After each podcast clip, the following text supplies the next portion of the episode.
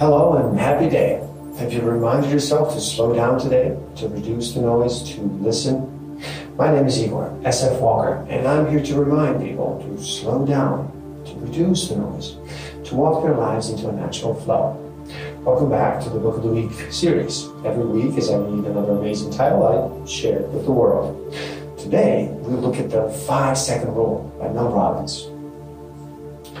There are these two young fish swimming along and they happen to meet an older fish swimming in the other way. The fish nods at them and says, Morning, boys, how's the water? So the two young fish swim on for a bit, and then eventually one looks over at the other and says, What the hell is water?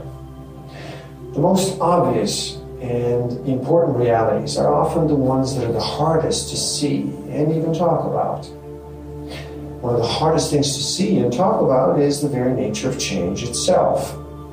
Why is it so hard to accept this one thing, one of the rare aspects of life that is absolutely guaranteed? What is it that happens in this gap between knowing and actually doing? Big things in life, the hard things in life, they're very much universal. They're the same for all of us. Speaking up in a meeting, staying positive, making a decision, finding time for self, asking for honest feedback, getting up on time, asking for a raise, maybe volunteering to go first, blocking an ex on social media, or talking to someone I find attractive, even saying no, admitting I'm wrong, slowing down, listening. So tomorrow I will change. Tomorrow I will wake up earlier Tomorrow I will have a better attitude. I will try a little harder. Tomorrow I will go to the gym. I will be nicer to my partner in life. I'm even not going to drink so much tomorrow. Tomorrow I will be the future me. Have you ever noticed how the smallest things are the hardest?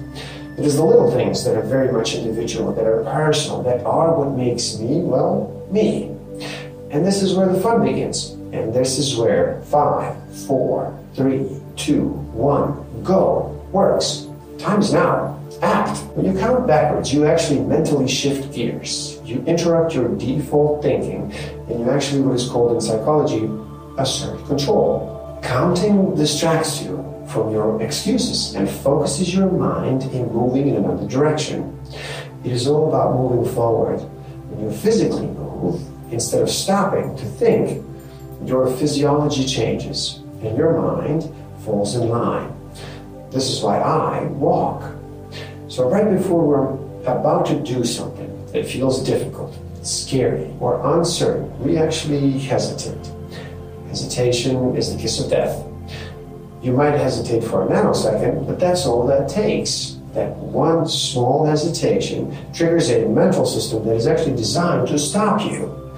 This happens in less than, yeah, you guessed it, five seconds. Are you waiting for someone to ask you or to drag you or pick you or catapult you into the spotlight? Or are you willing to find the courage to push yourself? Are you waiting to feel ready?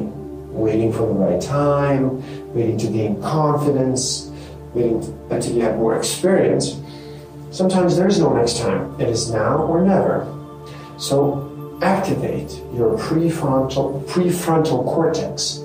Focus. Change. Take deliberate action the more you believe you are in control of your life, your actions, and your future, the happier and more successful you will be. Hesitation is the kiss of death. Five, four, three, two, one, go. Take that first step.